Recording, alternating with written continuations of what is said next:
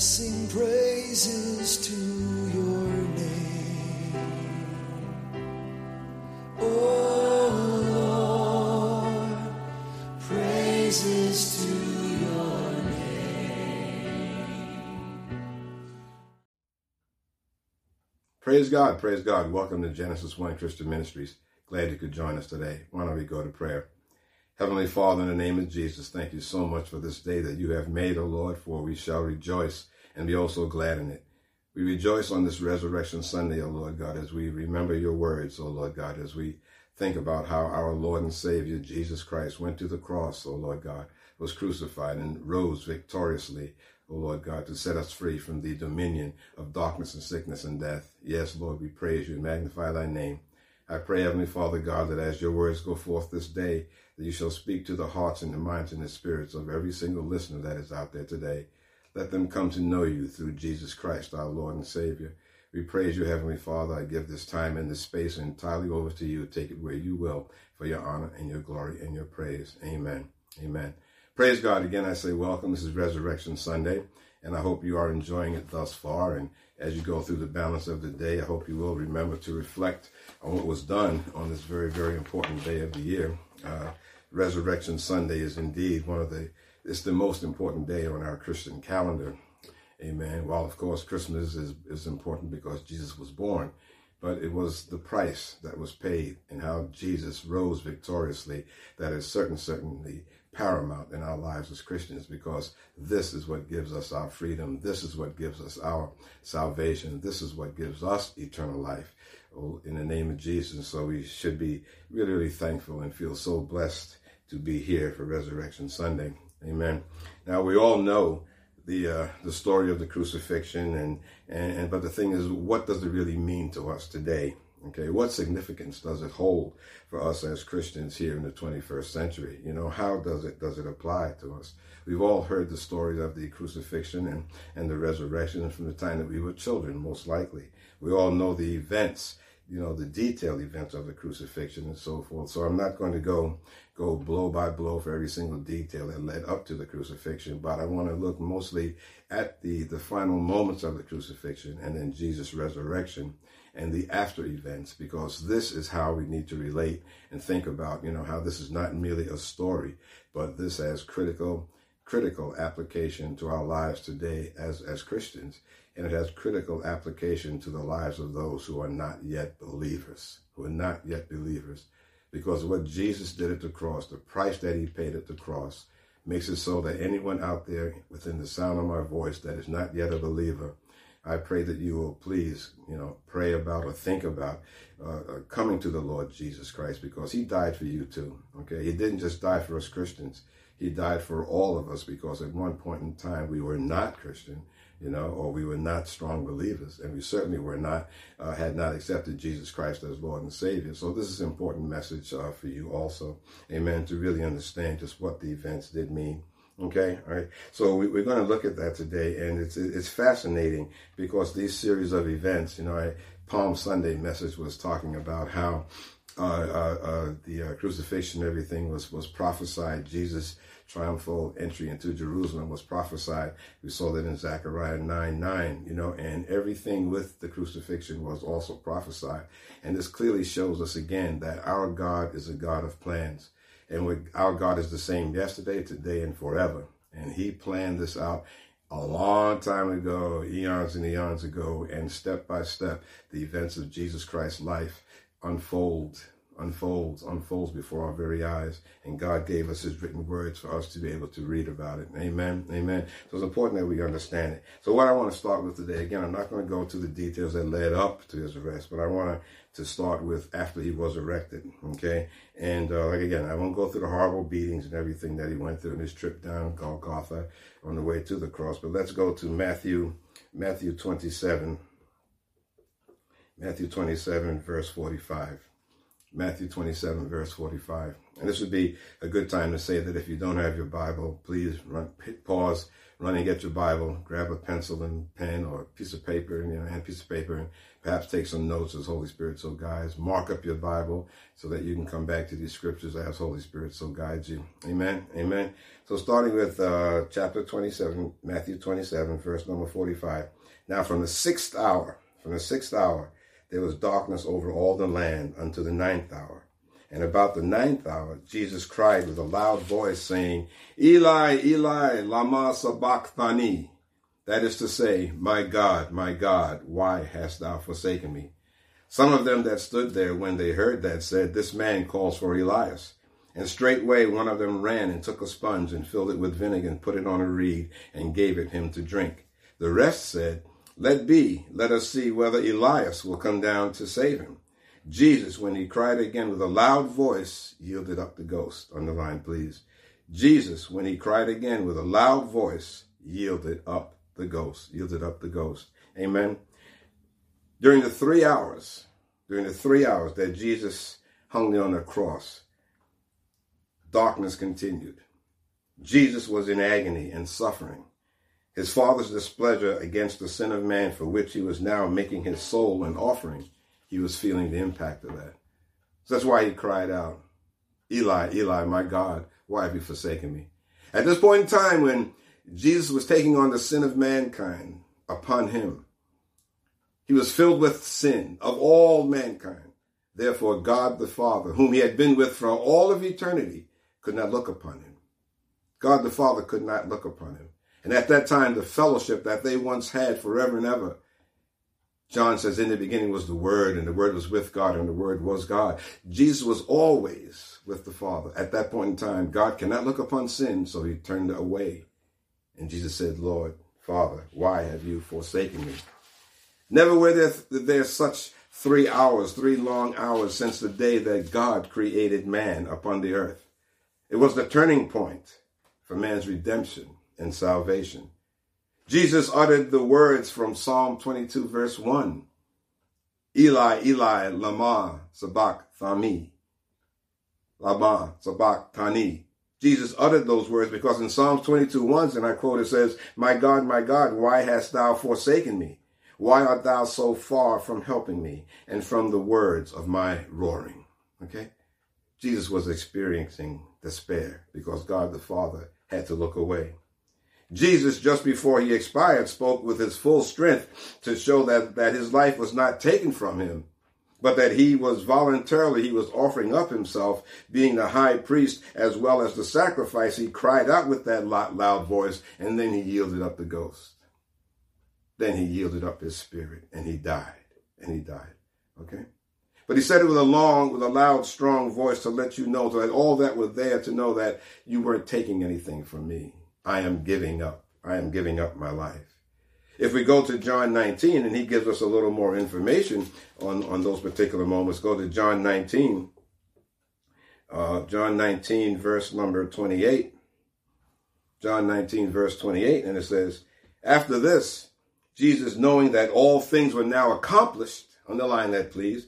After this, Jesus, knowing that all things were now accomplished, that the scripture might be fulfilled, saith, I thirst.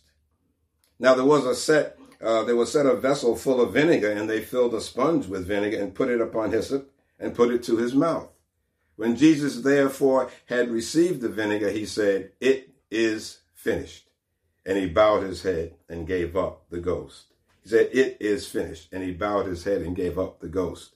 The Jews, therefore, because it was the preparation, we were preparing for Passover, that the body should not remain upon the cross on the Sabbath day, for that Sabbath day was a high day, besought Pilate that their legs might be broken and that they might be taken away. Okay, as you know, remember, remember the cruelness of crucifixion. One of the things that killed you with crucifixion was the fact that your arms were, were strung up like this, which was was stretching uh, pressure and putting pressure on your lungs, so it was difficult to breathe. Therefore, the person was being crucified would tend to push up, push up with their feet, just trying to get more air into their lungs. So the reason that they broke their legs was that so that they could not push up with their feet, thereby speeding up the death process, speeding up the death of crucifixion. Amen. Amen. So they said like to, to, to go and break their legs uh, so that they might be, be taken away, so their bodies could be taken away. Verse 32. Then came the soldiers and brake the legs of the first and of the other, which was crucified with him. But when they came to Jesus, but when they came to Jesus and saw that he was dead already, they brake not his legs. Okay? You see, Jesus willingly gave up his spirit. So he was gone when he chose to go, when the time for him to go. Okay? Didn't have to wait for man to come along and break his legs to help him to suffocate and die on the cross. He willingly gave up the ghost. Okay? So they, when they broke the other legs, but other legs, but when they came to Jesus, don't forget there were two thieves on either side of, of Jesus. Okay? Okay, and, uh, and says in 33, but when they came to Jesus and saw that he was already dead, they broke not his legs. But one of the soldiers with a spear pierced his side, and forthwith came there out blood and water. Blood and water. Remember? For sacrifice, blood has to be spilled. Okay? And don't forget, Jesus was the sacrificial lamb. Blood has to be spilled.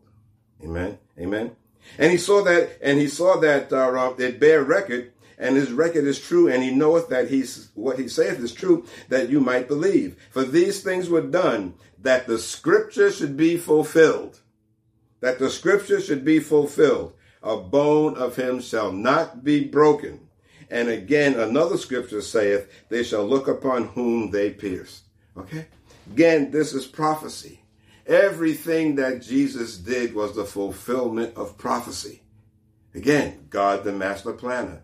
God had to reconcile, wanted to reconcile mankind to himself. And the only way to do that was to make the, the give the ultimate sacrifice. Okay? And don't forget now, and this is a whole sermon unto itself, so I won't go into too much detail, but the whole timing of Jesus' uh, crucifixion and resurrection was on around the Passover time and around this time that people would be sacrificing lambs.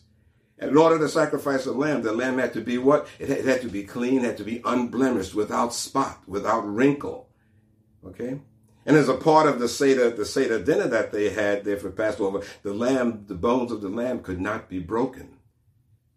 You see? So this is a direct parallel to what was to happen at, at, at, at uh, Passover. Jesus was the sacrificial lamb. Because of what Jesus did, we no longer have to sacrifice on a yearly basis. On a yearly basis, do we have to sacrifice lambs or anything else? Okay? To atone for the sins of man. Jesus was the final sacrifice. And he said, It is finished. Amen. Now, isn't that an odd thing for someone to even say when you're up there hanging on the cross? After he said, Eli, Eli, you know, why have you forsaken me? To then say, It is finished. It is because, and it said there before that, the scripture said that in 28. After this, Jesus, knowing that all things were now accomplished, okay, then he, he gave him the sponge. Then later on, he said, It is finished. Okay? The work that Jesus had to do was pre planned by God the Father. And God the Father gave Jesus instructions every single step of the way. What to say in his ministry, what to say to the scribes and Pharisees, what to tell the Jewish people in the crowds about this way of life as God the Father wanted it to be. Okay? All right? It was all planned. And Jesus said, It is finished. In other words, my job is done. My job is done. It was finished. Nothing else had to be done. Nothing else has to be done for you as a child of God. Nothing else has to be done. It's all been taken care of. It's all been taken care of. Okay? It is finished. All right? Okay? And, and we see that, that, that, that, that, and when Jesus was on that cross, his physical body did die. His physical body did die. His spirit was separated from his body, and his body was left really and truly dead. All right? It's a fact. His body did die. It was certain that Christ did die. Jesus did die, for it was necessary that he should die. It had to happen. As again, again, the sacrificial lamb, the lamb has to die. The blood has to be spilled. Okay? He had undertaken to make himself an offering for sin, and he did it when he willingly gave up his life. Okay, when he willingly gave up his life. And then now let's go back to Matthew here, and we see that after he said it is finished and he gave up the ghost and, and so forth, we go to Matthew 27. And let's go to, uh, uh, let's see, verse number 51. Matthew 27, verse number 51. And it says, And behold, the veil of the temple was rent in twain from the top to the bottom. It was ripped in two. Twain means two. Okay. And, uh, and behold, the veil of the temple was torn in two from the top to the bottom. And the earth did quake and the rocks rent. The rocks were shattered and broken up. Then the graves were opened, verse 52, and the graves were opened, and many bodies of the saints which slept arose and came out of the graves after his resurrection and went into the holy city and appeared unto many. Boy, it must have been some sight. 54. Now when the centurion and they that were with him watching Jesus saw the earthquake and those things which were done, they feared greatly, saying, Truly, this was the Son of God. Truly, this was the Son of God. The veil in the temple in verse 51 was torn in two when he said, It is finished, and he gave up the ghost. Now, what does that mean? Prior to Jesus' death and resurrection here, the veil it's referring to in the temple there was the veil that separated the Holy of Holies from the inner court. Okay, there was the outer court, the inner court, and then there was the Holy of Holies. The Holy of Holies was the most most, most holy places. It's where the mercy seat was. It's where the high priest once a year would go into that Holy of Holies place and, and sprinkle blood upon the mercy seat and it was all a part of the forgiveness of sin for the people and so forth, that process. But that had to be done on a yearly basis because what he did was not a permanent thing. What Jesus did was a permanent thing. Okay? So the only way to God was through through that particular priest. Mankind in general was separated by that heavy curtain. It was a heavy curtain that separated the Holy of Holies from the inner court. All right? Now, when the, the curtain was torn in two, that was signifying that now man, through Jesus Christ, had direct access to God. Okay? The, the, the, veil was destroyed, was done away with. Now man has direct access to God the Father through Jesus Christ, our Lord and Savior. So we don't need a high priest to go plead a blood, sprinkle blood over the mercy seat. We don't need a high priest. We don't need anyone else. We don't need another human being to go and do something to act on behalf of us in order to get to the Father. Because of Jesus Christ, we have access to, to, God the Father. You can pray to God in the name of Jesus, and the Lord hears your voice. Amen. Amen. Now that alone was something that had people there, they, they, they, were marveling, oh my gosh, look at what had happened here. I mean, there was this tremendous quaking, and then, and then to show God what he meant and what Jesus had done, that veil separating mankind from God was torn in two. It is finished. No longer do you need yearly sacrifices. No longer do you need any sort of other rituals. You, no longer do you have to go find a lamb or a turtle dove or something if you couldn't afford to actually get a whole lamb, you know, a live lamb, because the turtle doves were used as sacrifices too. Okay, it, it, it is finished. Jesus paid the whole price. Okay, it was done. And then we see the, the resurrection. We continue on here. Um, let's go to uh, Matthew 28. Matthew 28. Remember, I said I wasn't going to go to all the details leading up to the crucifixion. I mainly want to focus on the resurrection and what that means to us today, because that is what, what is important. All of us from the time that we were children, I mean, most of us, from the time that we were children, we heard the, the, the crucifixion and the resurrection story of Jesus Christ. And maybe some were even told, we were told as children that Jesus died for our sins. But how do we apply that knowledge here today in the 21st century with all that is going on around us? And what are we thinking about on today, Resurrection Sunday? What, what are we, we remembering? This is a time that we should think about the price that was paid and, and, and how Jesus, you know, all that he was and had and came to this planet, came to this earth as a man, taking upon us, upon himself all the bodily things that physical bodies carry along with him, with them. Amen. And he died for our sins and was resurrected. How does that impact us today? Amen. So we see in, in 28 here now, we continue here, in the end of the Sabbath, in the end of the Sabbath, starting with verse 1, in the end of the Sabbath, as it began to dawn toward the first day of the week, came Mary Magdalene and the other Mary to see the sepulchre. And behold, there was a great earthquake, and the angel of the Lord descended from heaven, and came and rolled back the stone from the door and sat upon it. His countenance was like light, like lightning, and his raiment white as snow. And for fear of him, the keepers did shake and became as dead men. And the angel answered and said unto the women, Fear not ye, for I know that you seek Jesus, which was crucified. He is not here, for he is risen. Underline verse 6 here. He is not here, for he is risen. As he said, Jesus said he was going to rise, and that's exactly what happened. He is not. Why are you looking here for Jesus in this grave? He is not here, for he is risen. Come, see the place where the Lord lay. and go quickly and tell his disciples that he is risen from the dead. Go, go run, tell the disciples. And behold, he goeth before you into Galilee. There you shall see him. Lo, I have told you. All right, go into Galilee. There you shall see Jesus. Verse number eight. And they departed quickly from the sepulchre with fear and great joy, and did run to bring his disciples word. Now, can you imagine how they, they must have must have felt? Jesus talked about himself coming back and he was going to rise. Okay? But how many of them, deep in their heart of hearts, really, really believed it? I mean, it says that they had both joy and great fear. Okay? They saw Jesus die. They saw the blood that came out of his side. These three women put him into the tomb there. They, I mean, they, they, they saw this with their eyes, but yet still, he was dead in their minds. So now to see his body not there miraculously, and then the angels say, Go tell the disciples, and you go also. Okay? Where he said that go to Galilee. He said, I shall see you there. Right? Verse number eight again, and they departed quickly from the sepulchre with fear and great joy, and did run to bring his disciples word. And as they went to tell his disciples, behold, Jesus met them. Jesus met them, saying, All hail. And they came and held him by the feet and worshipped him.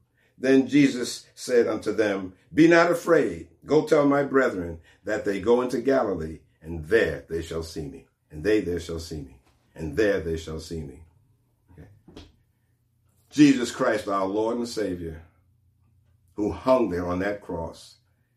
They saw him give up the ghost. They saw him say and heard him say, It is finished. They saw him drop his head and die.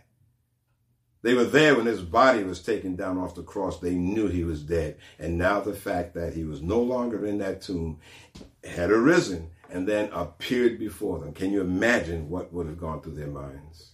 Amen. Amen. Amen. We here in the 21st century, we need to get that, that through our minds and into our spirits, deeply planted that Jesus Christ did die and he did miraculously arise. Okay? Word of God says elsewhere that it was the power of the Holy Spirit that quickened Jesus' body back to life. Amen. We deal with a miraculous God. Miraculous God. If he can do this, there's nothing else that he can do, can't do in your life. Whatever you've got going on, you can remember that what we're reading here. And if you don't know Jesus Christ as Lord and Savior yet, now is the time for you to run and confess Him and ask Him to come into your life. Now is the time. Tomorrow's not promised to any of us. You never know when you lay your head down on the pillow if that may be the last time that you lay your head down on that pillow. You never know. We do not, we do not want to go without having Jesus Christ as our Lord and Savior this whole plan of that God had, you know, from the from the beginning there to to to bring us back to Him and to to to uh, open the way and make a way for us to be saved and to have an abundant life and so forth. All of that was planned by God, and He carried it out. And we have His written word here to to, to give us step by step uh, uh, insights into exactly what went on and how it was tied so much to prophecy prophecy that was written hundreds of years before these events actually took place. Amen. Amen. Amen. Amen. So we see here that it talks about him being risen, and Jesus said to go into Galilee, where where uh, you will see him again.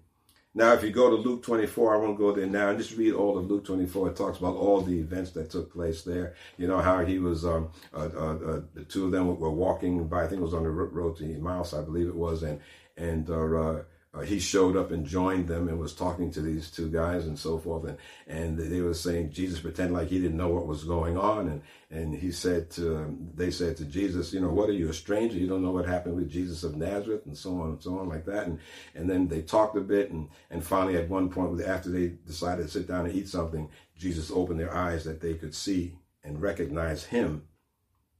And when they did, they were amazed. Okay.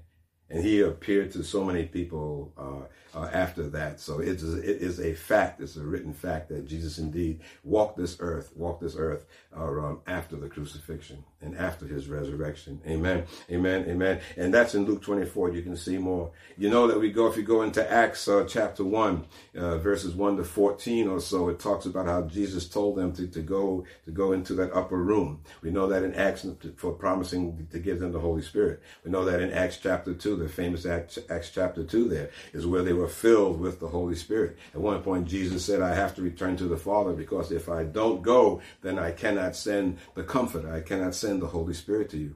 Okay? So Jesus was seen walking on this planet Earth. He promised them the, the filling of the Holy Spirit. He, he gave them, the Holy Spirit was poured out upon them, and then, or, and then he returned it to the Father. Okay? All right, so now we have all of these facts written there before us. But now he came and all of this happened so that we could have abundant life. Jesus accomplished all this and fulfilled prophecy so that we could have abundant life. Jesus came so that people may have life in him that is meaningful, that is purposeful, joyful, and eternal. We receive this abundant life the moment that we accept him as our Lord and Savior.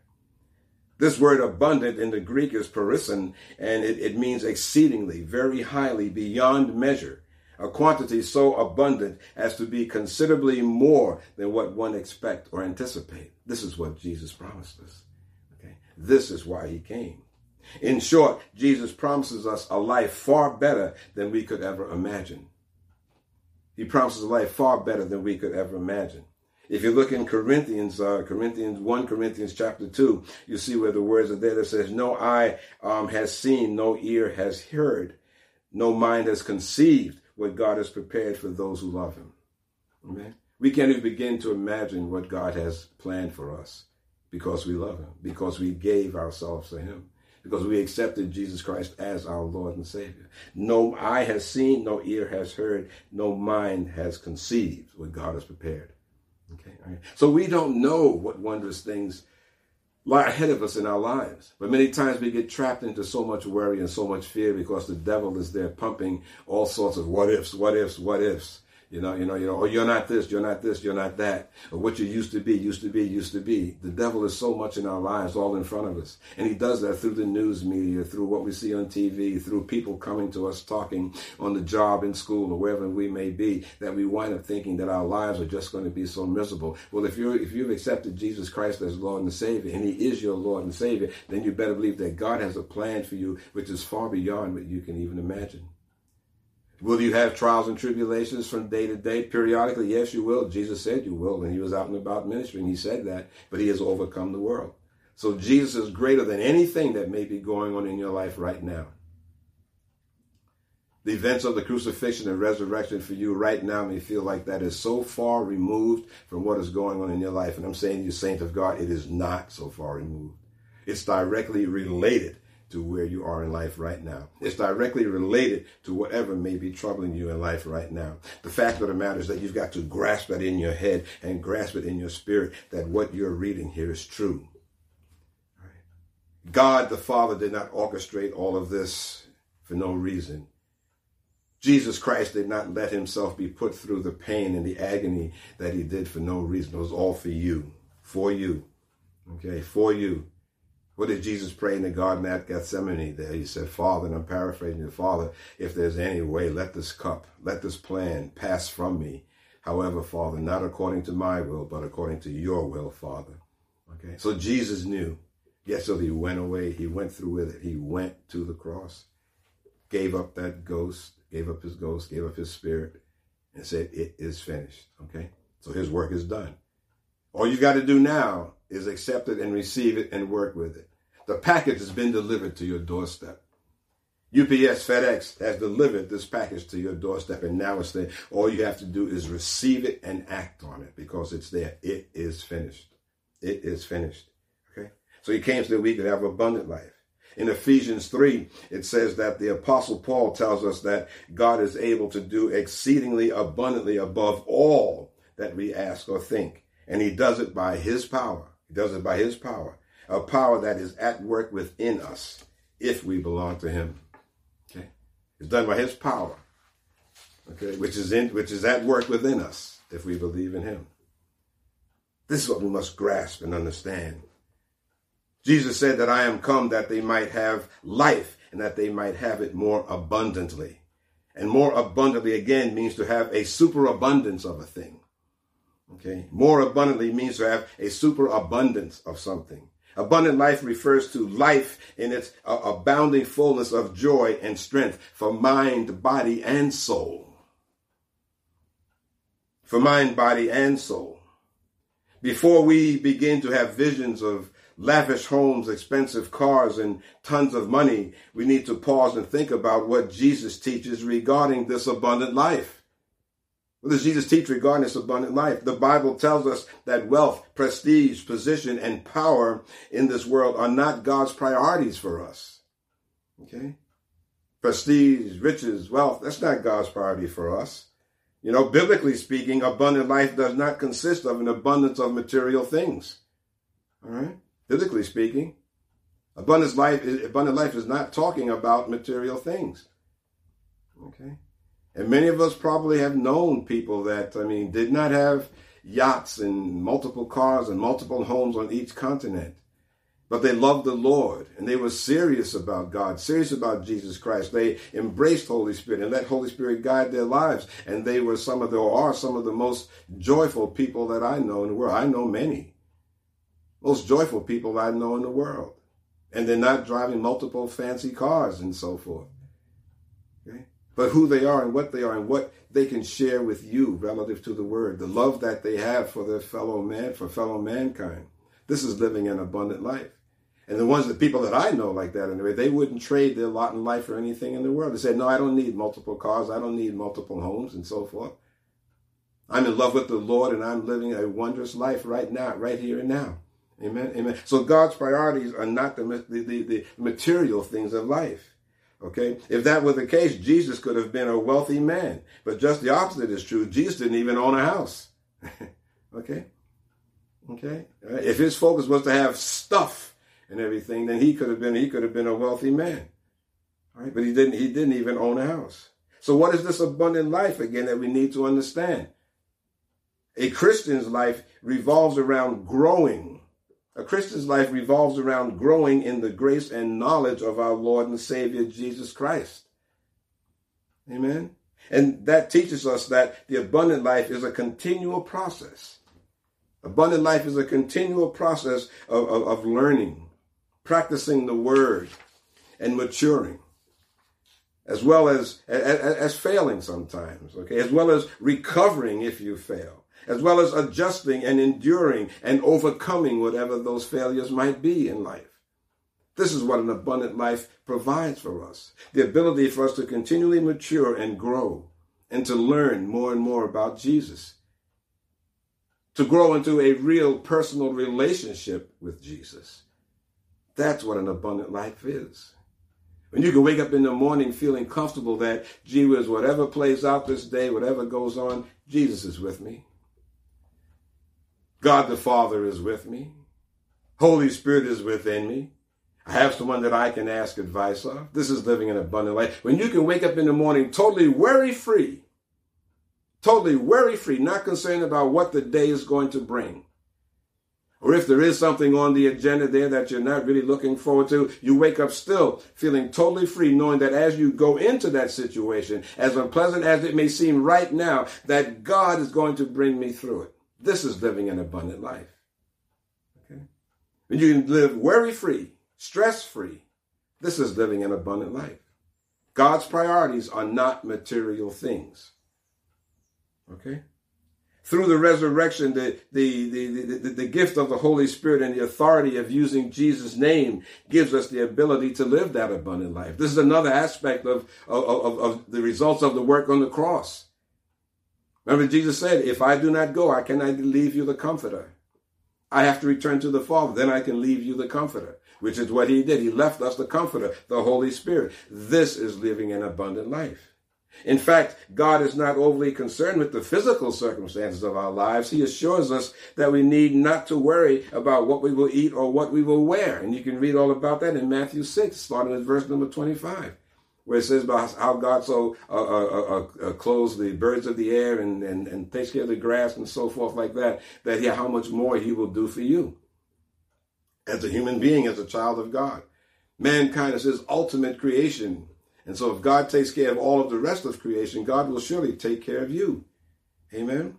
Amen. Amen. We have to remember that. Physical or material blessings don't make you any holier. The number of cars you have, the number of houses, how big your house doesn't make you any holier at all. This is not our measurement. Those are the measurements of the world. Those are the standards of the world. Okay?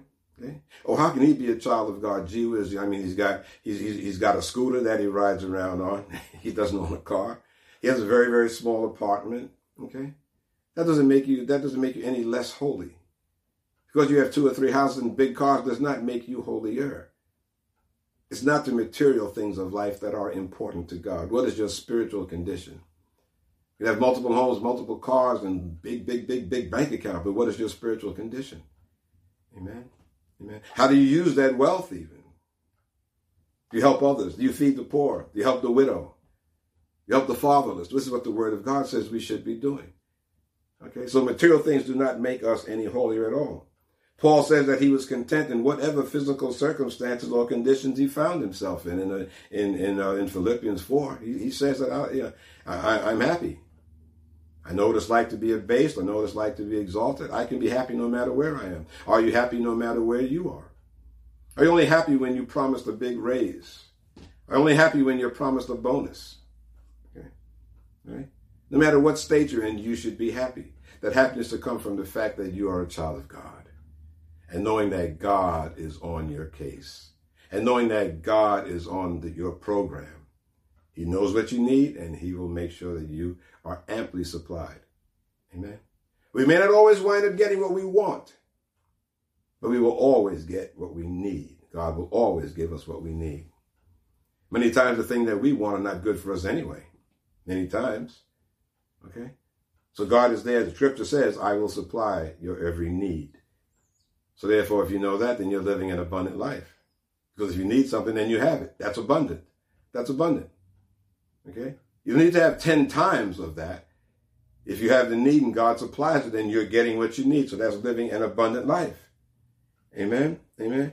True abundant life consists of an abundance of love, joy, peace, and all the rest of the fruit of the Spirit. Okay? Not an abundance of stuff, again I say. It consists of life that is eternal, and therefore our interest is in the eternal, not the temporal, not the here and now. Our interest is in the eternal, because that's where we're going to be into eternity. Every single human being on this planet Earth will spend eternity in one of two places. Every single human being, one of two places will spend eternity. Either it will be with God the Father in heaven, or be, God forbid, in the pits of hell. But the Word of God says that. We the human spirit does not die. It does not die. So I know for me personally, I know where I'd much rather be, and that is sitting by the Father in heaven, worshiping and spending eternity praising God. And I'm trying every single moment that I'm here on this earth to do the best that I can to do what God is calling me to do. And therefore, God supplies all my needs. God supplies everything that I need, has been for a very, very, very, very long time. Amen. Amen. And I have that faith and I have that confidence. This is abundant life. This is abundant life. This is what the cross means to us. The word of God, and Paul admonishes us, is it says uh, to set set your minds on things above, not on earthly things. For you died, and your life is now hidden with Christ in God. Colossians three verses two and three. Amen. Let me read that again. Set your minds on things above, not on earthly things. Okay. That's where we need to set our minds. Okay. Jesus Christ died for you. Jesus Christ was resurrected for you. And he gave you, if you know him, if you've accepted him as Lord and Savior, you have eternal life. Okay? Which is a lot to be said for right there. You have eternal life. A life with God the Father. That's the important thing. That's the important thing. This is what the scripture, what the resurrection means to us in 2022. And every every year moving forward until Jesus returns. This is what the resurrection means. Amen. We are children of God. God has put his hand on you.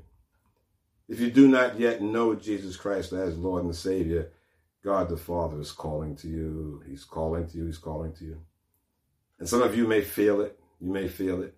You may be kind of antsy. You may feel like there's something else better about this life. There's something else that I need to do. Uh, I, I just can't keep living like this. You may be feeling like there's something else going on. Well, you're right. There's something else going on. If you don't know Jesus Christ as Lord and Savior, God is calling you. That's what's going on. That's what's going on. When are you going to just give in and submit and say, Yes, Lord, I hear you. And here I come. I'm calling. Come into my life Lord Jesus. I can no longer do it my way. I repent of all of my sins. I'm so sorry for, for A, B, C, D, E, F, G. Lord Jesus, I repent of those sins. And Lord, I'm coming to you. Take control of my life. Take control of my life. I want you, Lord Jesus, to come into my life. I want to be yours. Come in and take control. It's as simple as that. You don't need fancy words. You don't need you don't you, you don't need to, to light candles and all of that. You simply need to cry out from your heart. And if you believe, the word of God says, if you believe in your heart, if you believe, if you believe that Jesus is, is Lord, and if you believe that Jesus is the Son of the living God, that's the key. The scripture says that if you believe, that's the key. If you believe, then you indeed shall be saved. If you can confess that prayer, then from this moment forward, then you are indeed saved in the name of Jesus. In the name of Jesus. I pray this message was a blessing to you. And I pray that as you go into the balance of the week and the balance of the day, think on these words, think on it. Jesus paid a tremendous price just for you. Just for you. Give in and call him, accept him into your heart right now, today, as soon as you hit the stop button on this message. Reach out and call unto him. He's there and he's waiting for you. Praise God. Praise God. If this message has been a blessing to you, please pass the link to where we can be found at www.genesis1.sermon.net. www.genesis1.sermon.net. Look at the top of the page and you'll see a, a, subscribe button. Click on subscribe and you'll be notified automatically when these messages are available. Amen. And we're on YouTube, Genesis One Christian Ministries. We still have our free apps for uh, Android and Apple devices available uh, free of charge. Download them, put them on your phones, on your tablets. You know, this way you can listen to the word when you're in your car or at some some time when you're by yourself, or or even if something is troubling you. You know, there's I don't know close to 400 sermons uh, on the website. You can scroll through back in time and let the Holy Spirit guide you on what to listen to. Okay, but uh, Resurrection Sunday, think on it, pray on it, let the Lord minister to your heart. Amen. Let us close in prayer. Heavenly Father, we thank you so much for this time that we've had with you, Lord God. And now we pray that as we go through the balance of the day, O Lord, that we shall remember these words, O Lord God, that we shall keep these words deeply rooted within our spirit so that they cannot be stolen away when the evil one tries to raise his ugly head against us, O Lord. Heavenly Father God, I pray, O Lord God, that your Holy Spirit will continue to minister to every single listener, O Lord God, that was here today. Speak to their hearts, O Lord God. Let them know who you are let them know that the work of the cross was designed for them. Touch them, O Lord God, and speak to them in your own special way. We praise you, Heavenly Father. We love you. We magnify thy name in the matchless name of Jesus. Amen. Praise God. Praise God. Go forth this day and, uh, and, and be blessed. Be blessed. Okay? And know that Jesus is there. He's waiting for you. Reach out to him. Call upon him. Go forth and be blessed. And remember that Jesus is Lord. Amen. And I sing praises to your name.